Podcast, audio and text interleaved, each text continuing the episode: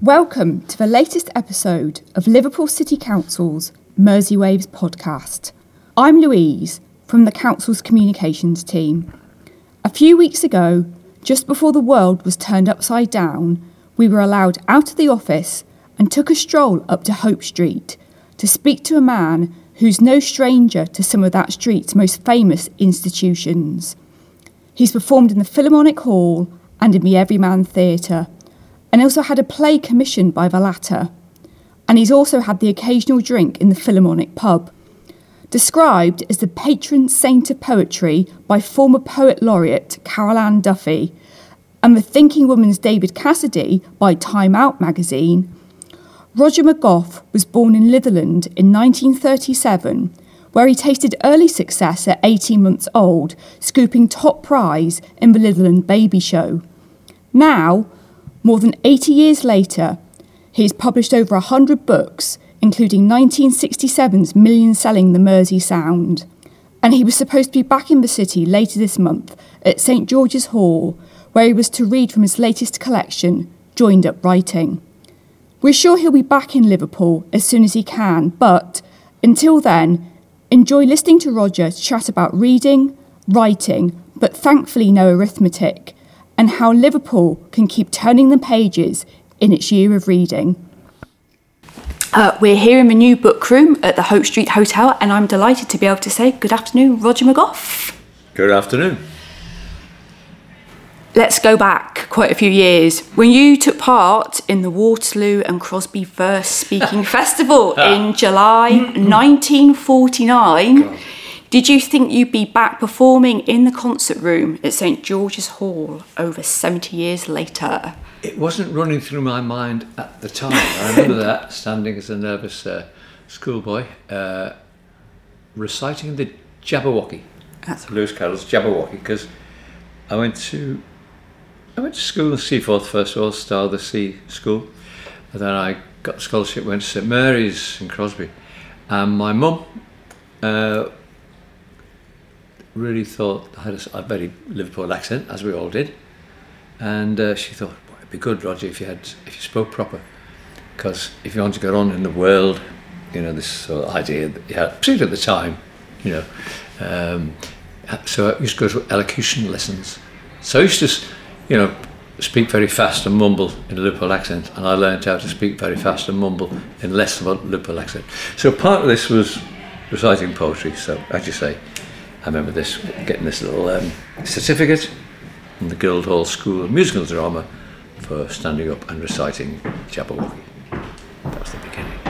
It's quite an interesting choice of poem because that's a poem that demands to be read out loud, doesn't it? I think it. I think it does. Yeah. I mean, what we did at the time, the school was very good for that. It was very sort of not so uncommon those days. The idea of doing a lot of speaking out loud, and I, for me, poetry was always something that you. That's what you did, I suppose. And uh, remember, we were sitting outside the Philharmonic Hall. I remember like, doing uh, concerts there with the school, and a group of us would stand on stage and recite um, half a league, half a league, half a league onwards, or, all various sort of poems of that sort of ilk. And uh, I used to enjoy that. And so poetry was not a thing that um, to be studied or looked at in, in a book or, or, or, in, or answer questions about. It was something you took and ran with. So poetry was always akin to music, dance, theatre, rather than the literary sort of thing. And that was something that's been in, embedded in your career all the way through. It has really, yeah. yeah. Performing or reading, Yeah. it's it seems to have been just as, if not more important than publishing books. Can you imagine what your career would be like now if you hadn't had that performing side of it, or if you'd been reluctant to get up on stage? I was a sort of I a reluctant performer, but I sort of was in a way, and certainly um, Adrian Henri, which we're going to talk about the Liverpool poets, Adrian Henri was um, good at it, and Brian was not. Brian was a reluctant um, get on stage and read aloud, um, but that was a way of, of reaching an audience. I mean, I was started writing poems when I was about 18 at university. I went to Hull uh, having failed English literature at school, uh, so I didn't do anything there. So I went to uni and started writing there, and sent poems off to get published, and my aim was to be a published poet, and which I was in my, in my early twenties. And Summer with Monica came out in 66, 67, then uh, 64. Then Mersey Sound came out. So that was always what I wanted to do, publish poetry. But it was inevitable uh, living in Liverpool and trying to reach an audience. And there was Liverpool people are very good at turning up and listening to it, give anything a go, really, you know, see what happens. So we used to do poetry readings with uh, Brian and Adrian and a lot of other people. Some of are still with us, some good poets. Some of your earliest audiences, though, were your classes at St Kevin's Comprehensive, where you read your own poetry to your classes. Only if they were naughty. I did, yeah. I mean, that, that, was it because I was, was going in as a teacher. I was given the book to use, and that was one called Palgrave's mm. Golden Treasury of Verse, which I used to have at school. It was given to me as a teacher, and I didn't, couldn't get on with it, you know, really. Uh, like the poems where we defeated the French, you know, uh, with crossbows uh, and that sort of stuff. And, uh, but I, I, didn't really get on with it. So when I was given the poems to uh, teach those kids, I thought this is going to be an uphill struggle. So it was when I started to give them the poems that I was writing about my granny and about Everton and about you know drinking and things, um, and, and just being myself really. They responded to that very much so, and uh, you know I realised ah, because it had worried me that whether I was writing poetry, because when I looked at poetry in magazines and in books, I seemed to be was the stuff I was writing real poetry, you know, real as defined by uh, the critics in the Oxbridge and so forth and so on. So it wasn't a rebellion against the establishment, what I was doing, but rather trying to find an audience. And suddenly, when I realised that, in fact, I was a poet, but it's just that the audience was, was different to what I was told it would be, you know. And so I, I got confidence in that with the kids and went on doing it. Funny enough, I was in a, I did a gig in Stratford upon Avon on Friday, just this week, and before the reading, a guy came up and he said, Do you remember you used to teach me? I said, Oh, St. Kevin's. He said, No, no, no, no. At the Mabel Fletcher College. And I said, Yeah. And uh, I said, I said, What? I, I pretended I remembered to know him. You know, he always do that. He's about 70. I said, Oh, what's your name? He said, Alan Duggan. I said, Oh, Alan. Oh, you were naughty then, you know, you're joking. And I said, What did you do? He said, Catering. I said, Okay, great, catering. You still still doing it? Alan, still, do you still make a living out of it? He said, uh, Yes. He said, I brought this for you, and he gave me a packet. I said, Okay, I'll see you at the end of the show, book signing. During the interval, I opened this book, and there's a book called The Food of Love, and it was about food in Shakespeare, his plays. And he'd written this beautiful book and produced it with somebody else, an author. And I read the back, his blurb, what he'd done. And he, he's like Michelin star, about four Michelin star restaurants. He cooked for the Queen. He'd done this. He cooked for whoever you mentioned that he cooked for them, and he was a sort of brilliant guy. So when I saw him, respect, respect, yeah. and he dedicated it, you know, inspiration, sorry, dedication, inspiration, inspiration uh, to Roger, who was inspiration to me when I was, you know, uh, at school. That was great. That was really. I mean, I didn't know where as a teacher that you have a that you can be inspirational. You're told you are, but you don't think you are, you know, because you're thinking about other things rather than teaching. But if you're a, if you've got your own interests and enthusiasms, and mind the time but poetry, because I was then yeah, my yeah. early twenties, my last before I left um, Mabel Fletcher, went with the scaffold. That that might, that took off then.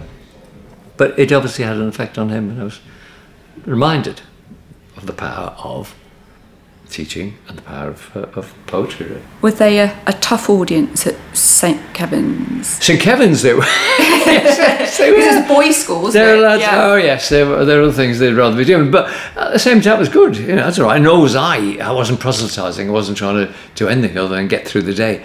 And uh, but I, I like the kids. They were good kids. and I like them. They like me, I think. Um, in fact, what's his name? Phil Redmond was one of the boys I used to.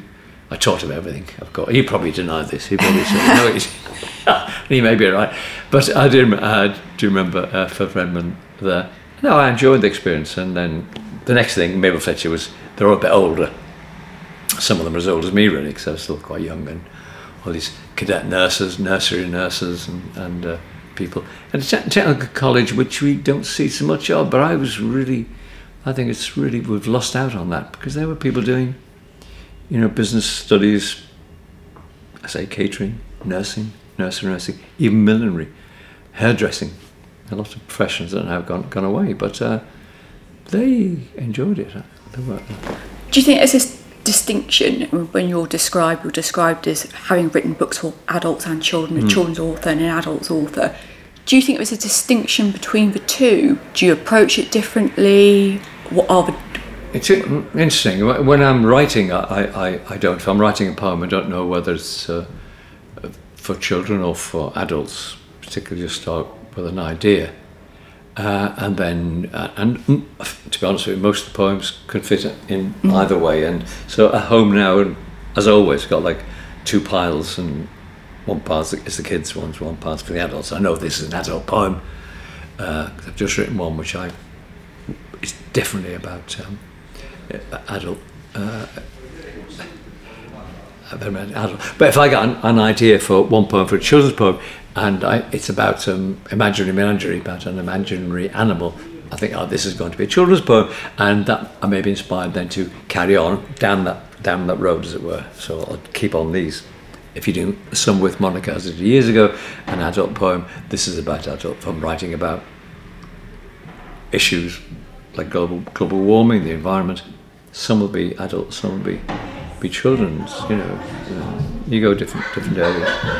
You, um, you spoke about Palgrave's verse book, and I remember you mentioning in an interview about how when you were a child there was literature, but there seemed to be a dearth of stuff that connected with young people. How do you view children's literature now? Because it seems that it's you know it, it's kind of occupying quite an important space now, sort of young adult literature. Yes, and, um, yeah, I know it's, it's interesting, and, and it's a wide area. And I mean, my as you know, my area is really the poetry side of it. Even though I do write stories, and the fact that my re- most recent book is out this month, and it's called Money Go Round. Uh, Walker Books has brought it, and it is uh, it's set in the world of Toad of Toad Hall and uh, the Wildwood, and it's all about uh, uh, coin, the use of money, and it's quite funny.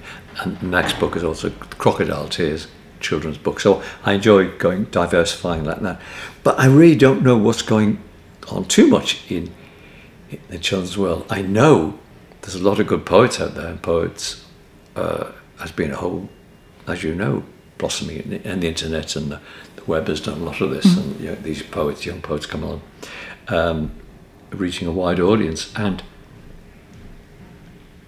it's brought with it a lot of great stuff and a lot of interest out there. And I find sometimes you're being not quite left behind, but you know, you still think, am I in touch with children, or should I be like so and so? Should I be doing it in a different sort of way, to, you know, reaching an audience? I don't know. You know what I mean? You, feel you start feeling your age. Um, but my recent poem, some recent poems, one's about. I wish I could run. He said, turning left and reaching for a poem, but thinking what I should write about. Um, wild stallions. I wish my poems used foul language, not afraid to stand up and fight.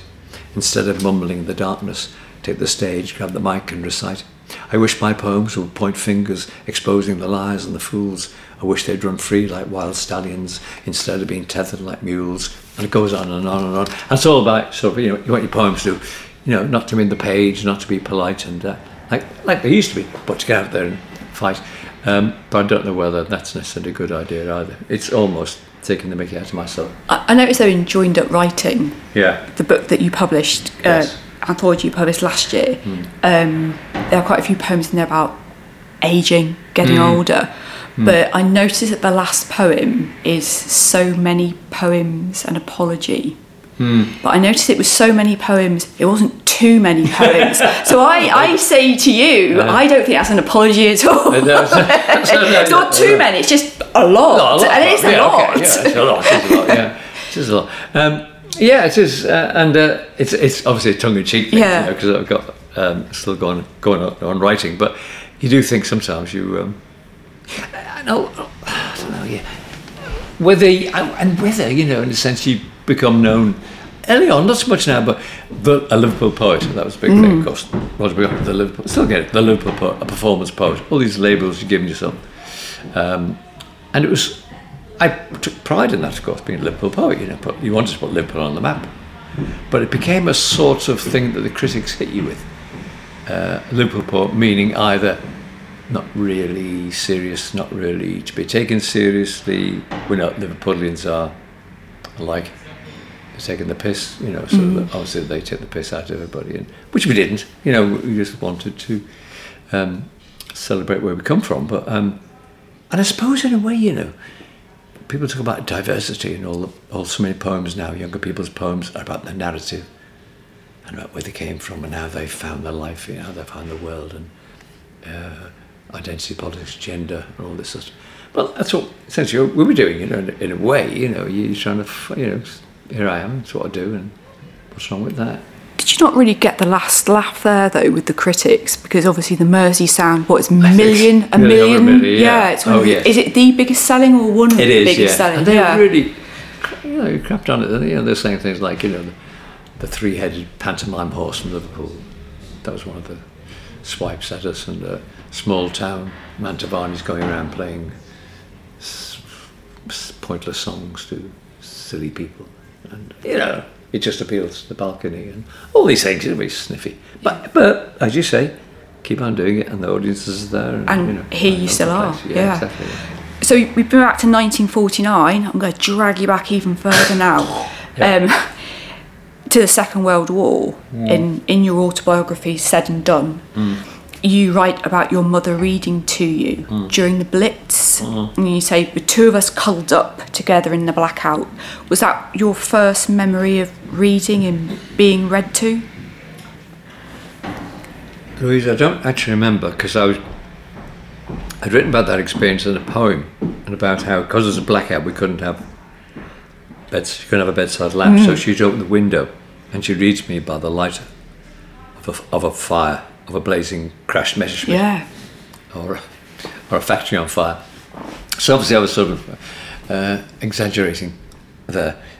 But yes, I think my mother didn't have many books in the house, and at the time in the war, there were, there were no bookshops. The libraries were closed. Paper as well. Paper, Paper, actually. yeah, yeah, This wasn't there. Um, but they tell the stories, and but born lots of I had lots of aunties and, and grandmas. Didn't have many grandmas too. Um, uncles and, and uh, cousins and so and, and very gabby household lots of aunties because all the men were at war so all these aunties were very dominant. My mum was one of 13 you know and uh, uh, all very gabby very funny. Um, I was taking the mickey and a very Irish sort of family Irish Catholic family and full of stories. And uh, you know and so it was great. So I was brought up in, in that sort of household and the importance of the, of the word really and, and, and storytelling perhaps rather than books that came a bit later I suppose but my mother uh, actually had a small um, li- uh, shelf of, books that she liked um, but she was a thwarted uh, you know, she could have got, she was intelligent, could have gone to university, Yeah. college, and they didn't have that course. And, you know, my, my dad um, worked on the docks, and he was always he didn't, he was a bit uh, embarrassed about going into libraries uh, uh, in the working class thing men had in those days. Thought they were full of intellectual people, and he might have to write his name down and sign things, and didn't like that. Um, so he'd always ask me to get a book for him when I went to the library.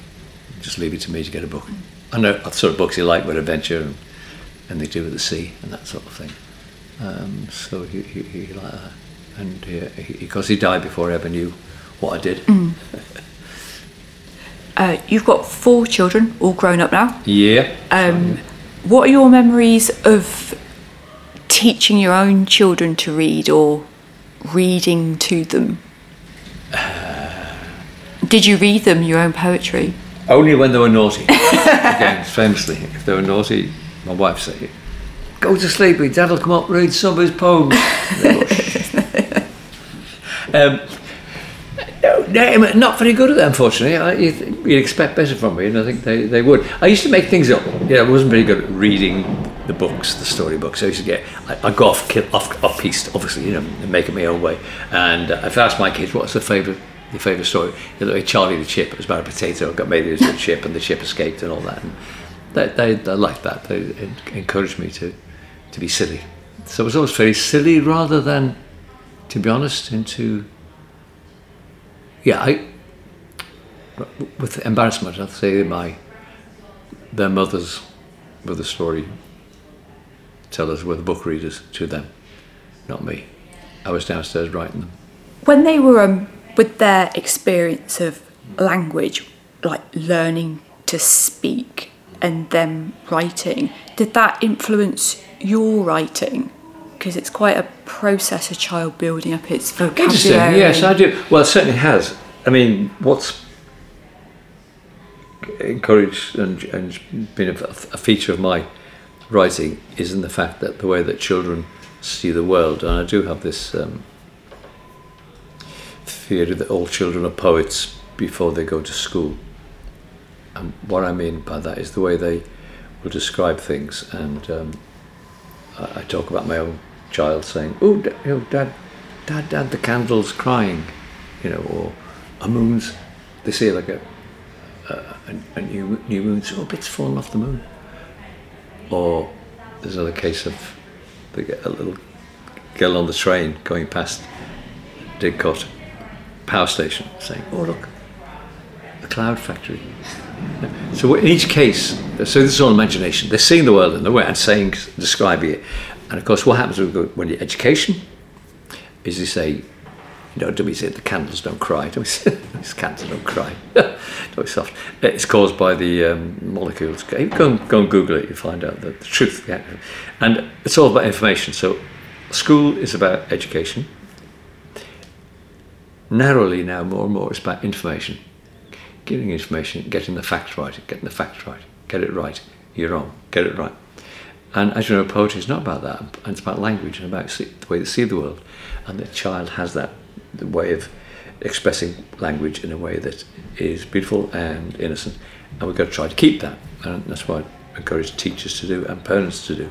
You know, don't sort of correct them, make them describe things in those ways. So a lot of my poems are about that. You've also written about how, obviously, for many, many years, children have sent you poems that they've written. Mm. and you said that many years ago that they'd be handwritten and mm, they'd have yeah. pictures and everything. Yeah. but now you get them and they're typed and spell checked. Yes. And you said that much has been lost. What do you feel that's been lost? Because i felt that was quite poignant when you said that. It's quite a sea change. Do, you to be honest though I, I, you're right you're so right It does happen.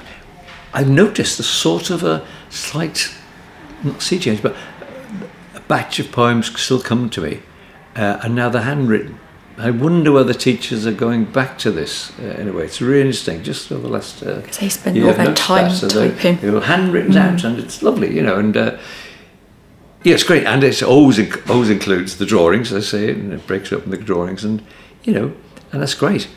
And I just love the the time they take handwriting it. It really jumps out at me in a way that typed, you know, got another computer. Sometimes the teachers may have even typed them out for them. And that's do you handwrite as a first draft? I do handwrite. Yeah, yeah I was handwriting, and then uh, at some point, because it looks when you go to the computer too quickly, it looks as if it's already been typeset and in a book. So you know, fiddle, fiddle, fiddle, and then go to the PC and then start working it from there. But it was, always kind of notebook around with me. Just to go back to, to what you were saying before, you've had a very long career in inverted commas mm. in classrooms. You started off mm. as a teacher, mm. teaching different places, and then you've for decades now you've been going into schools mm. all across the country. Mm. What are the changes the that you've world. noticed all over those years? Um, good, good and bad. I've had so many experiences um, going into schools, and it, when I first, I was, I mean, myself and even also Brian and Adrian were at the forefront of going into schools. I mean, it was in the 70s we were going into, into schools. And, uh, at, and at a time when they didn't have poets going into schools. And I have lots of stories about going into school one day, uh, one at past one, in for the afternoon, knowing I had a, a, a little session with us. And as we were going in, all the teachers were coming out. And I saw the English master. I said, What's happening? He said, You close? He said, No, you're right. No, no, no, just that you've got the afternoon in the hall. So they got the afternoon off. So, what?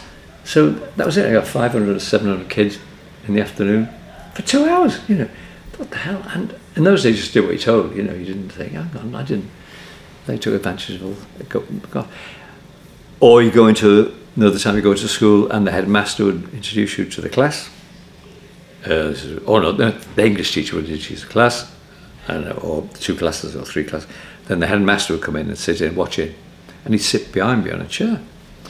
And he'd be going, sitting behind me, behind me, pointing to people who weren't paying attention, or, or this one, or looking.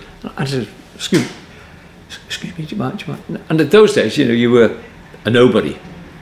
You know, you couldn't be saying, excuse me, do you mind leaving, sir, I'm doing this. No, you have to put up with it. But I'd give him some looks or so and try and, you know, don't need to be here. And then he'd get bored and he'd go and he'd go on. So that's of, you know, they didn't trust you. You know, who are you, who are you coming in here? Who are you? And then it changed. The more I got known, the more you went, did it, the more the word got around, he's all right, it's good other poets doing it, I know it's much nicer. The problem I have now is when I go into doing uh, work with teachers or heads, heads of schools, and this happens so often now. I go in to the, to the usually a nice hall. They've had a conference going on. They've had so and so talking to them, and so and so talking about the importance of this and that. And I go in, and as soon as I start reading, all their phones come out or they're all sitting behind a computer and uh, looking at the phones. And I, said, excuse me, what, what, would you have to have your phones on? He said, oh, sorry, you know, we're just, he's explained to me that that because they're heads, there may be problems at school, so they've got to keep their on just in case they're. And I would at first, okay, now I tend to. Well, do you have to do that? Maybe just to turn it off. Don't look at it. Just look at me it's this, this, new generation of yeah, yeah. Right, and they've got a, they've got a point. I mean, they've got we know that, but all the time they do say, yeah, we've got we've got there's a second in charge at home, and they, they can do that. Also, uh, they'll correct me. Last time I, I told her, I gave a lovely, lovely lady at the back. I'd give this warning about please don't play video games and things when I'm trying to read. And of course, I know they're not, you know that. Um, but this woman was behind a screen looking at us. I was doing that as I was reading. As I walked past her waving a finger, not wrong. And it turned out she's writing her lessons based on my poems. So she'd, she'd actually written two lessons for her work based on what I was doing. So she was able to multitask. She was a lady, for God's sake. So I know this happens, but I find this uh, a, new, a new development. Are you a part of the national curriculum? Are you on a list somewhere? Or? I don't know. You come and you come and go. Right. Okay. You come and go. Sometimes you are. Sometimes you're not. Depending on is, that, is that a good thing or a bad thing? It's a good thing. Your books, your book sales, well, sales yeah, go obviously. But as you know, people like Adrian Mitchell, you don't want to be on because it does imply there are questions asked about your poetry, and they're going to ask questions, and maybe you put them off your poems if you're on the syllabus. Mm, that, you know what I mean? That you have oh, to do. Yeah, yeah, they're, yeah. they're always looking for someone who's a bit more edgy. Yeah. Um, but uh, I mean, obviously, like yeah, it's better to be on than off because then you're, you're there. In terms of, you know, you mentioned technology there. Do you feel that you know, there's, there's always discussions these days about how it's affected people's concentration? Do you get that sense when you go into schools that there's an element of distraction that people find it hard to to sort of ease their brains? I think they would. I mean, I would say, you know, I mean, the about poetry is, you know, you keep saying things like it's better to use the paper, get used to fall in love with the paper and the pen and the ink and the pencil, whatever. Um, but I, it, maybe it's inevitable, you know, it's a thing. I don't know. I, I, don't know, to be honest with you. Because I don't not in schools all the time. I would not I would not like to see mobile mobile phones in schools, and people are on them all the time, aren't they? And it's not good for you. And I just think it just scrambles the brain. I just think we do without it. How we're going to be able to do that, I don't know. I, I don't know. I just know when I'm sometimes doing a reading, it was at Latitude Festival, uh, year before last, a whole two days of readings. And I was there one afternoon, and I was there. Carol Ann Duffy, Gillian Clarke, I'm a fine poet, and John John Cooper Clarke, actually myself, and lots of other poets. And I think we were the only four actually using books, reading from books. All the other poets either did spoken word directly out, you know, learned the poems and did a performance, or they used uh, a laptop or, or a phone and refer. And I was, I think, blimey, uh, it's time to change. 2020 is Liverpool's year of reading, mm. and organisations from all across the city are encouraging people to read for pleasure. Mm. If someone is a reluctant reader, child or adult, mm. what advice would you give them to pick up a Find book? them, find them probably. Start with a small find, and then work up. Um, do you mean in schools or, or at home? Maybe it all starts somewhere. Where does it I start? think probably at home. I think oh, schools, you've got access to the children, haven't you? It's, it's difficult. It's, it's, I mean, yes, it is. And I think children are ready readers. One of the problems I suppose we have, and how do you do this? If the parents don't like reading, if the parents all think, will think, don't they? It's good that the children read in the way they think it's good that they don't have too much fried chicken or it's good they don't have too many burgers. But it's knowing, knowing that, but doing something about it is, is, is harder. Uh, so you, you feel for them. So uh, how do you turn these generation of children into the parents of tomorrow who will be great readers and, and carry on the, that sort of uh, encourage, encouragement. Um, so hopefully you know, encourage the mums not to feel bad about it, don't feel guilty about it if your kids don't like books. Just try and borrow the books, get the books in there, um, and try different things, and it will it's be worth the be worth the benefit. They'll reap the benefit in a way. Children find the books, and you know, let them find their own books as well.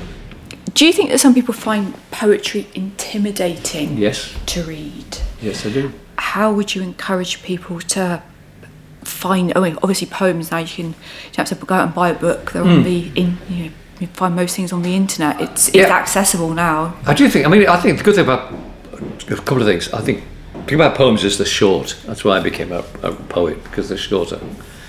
Um, like read, right, right, right. So, and for younger or younger people, you know, junior school, poems are easy. They're there. There's so many good books around. So many good anthologies. Loads, really are loads of good anthologies. And children will find the books if they're available.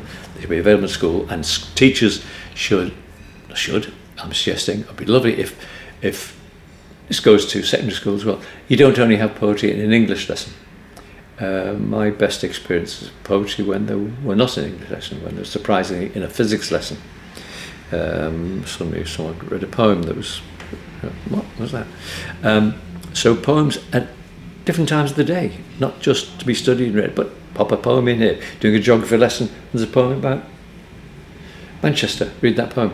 Uh, if you're doing chemistry, there's a poem about sodium or something, read, read that, you know what I mean? So poems to be available and used as a, um, just for a bit of moment of quiet in a way, moment of reflection.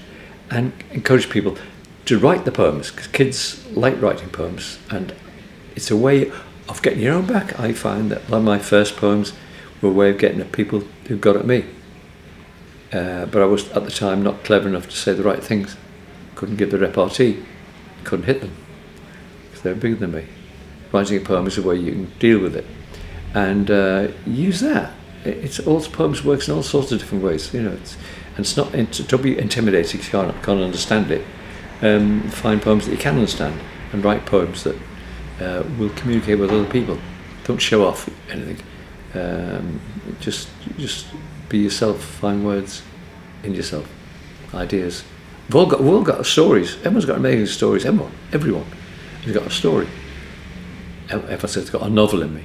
I believe that, but you might you've got a poem in you. You think if, if children have that opportunity to to write verse and read verse, do you think that gives them more confidence with language, whether writing it, hmm. writing whatever, and reading whatever as they grow up, that they're not into, you know, they, Yes. they know that language is something they can use as a tool. Very much so. And, and I think when the, the younger the better. Uh, don't bother about spelling. You get spelling wrong. It's all right. A lot of good poets can't spell. Um, and just you know, just matter that. Just get your feelings right. Get your right. Get the poem. Write the poems, and then who knows? Even if you go off it, and they probably will. When you're a young teenager, when you're about eleven or twelve, you go right off poetry, but you may come back to it when you when you start angst about yourself and about who am I. Those questions you ask ourselves when we're teenagers and that sort of thing. It comes back then if you've got that facility for seeing what it does. Do you have a favourite poem? Is there one that you feel, I wish I'd written that? Uh, not one favourite. No, no. I always uh, I never never had this one fa- favourite thing of anything really. I always think if you say that, the other ones get jealous. you know, and also it changes too. Sometimes like that one, something like that. Depends on the mood you're in. It's a mood thing, I think. So I think we're nearly at an end. So I've got one final question. Carol Ann Duffy Mm-hmm. has referred to you as the patron saint of poetry, which her. is on the front Oh, of Joined Up Writing. Yeah. If you are a saint, Mm-hmm. you need to have performed a miracle. what is your miracle? Of course, it has to be signed off by the Vatican as well, doesn't it? Of course, What's yeah. Roger McGough's miracle? I've got, I've got, I've got to perform one, have I? I've No, to- uh, well, I assume you're already a saint. Oh, I mean, have- Carol have- Ann said you're a saint, so you Have- must have done one. What I is have. it? Come on. No, it's a secret. That's a good, it's a secret between Carol Ann Duffy and myself. Um, that was a nice, good question though.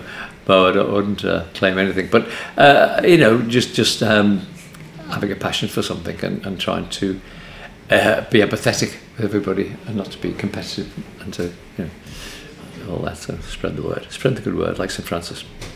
St Francis of the words. Brilliant. Thank you very much. Thank you. That's the end of the episode. Our thanks go to Roger and the Hope Street Hotel for hosting us. Thank you for listening. Please rate, review, and subscribe.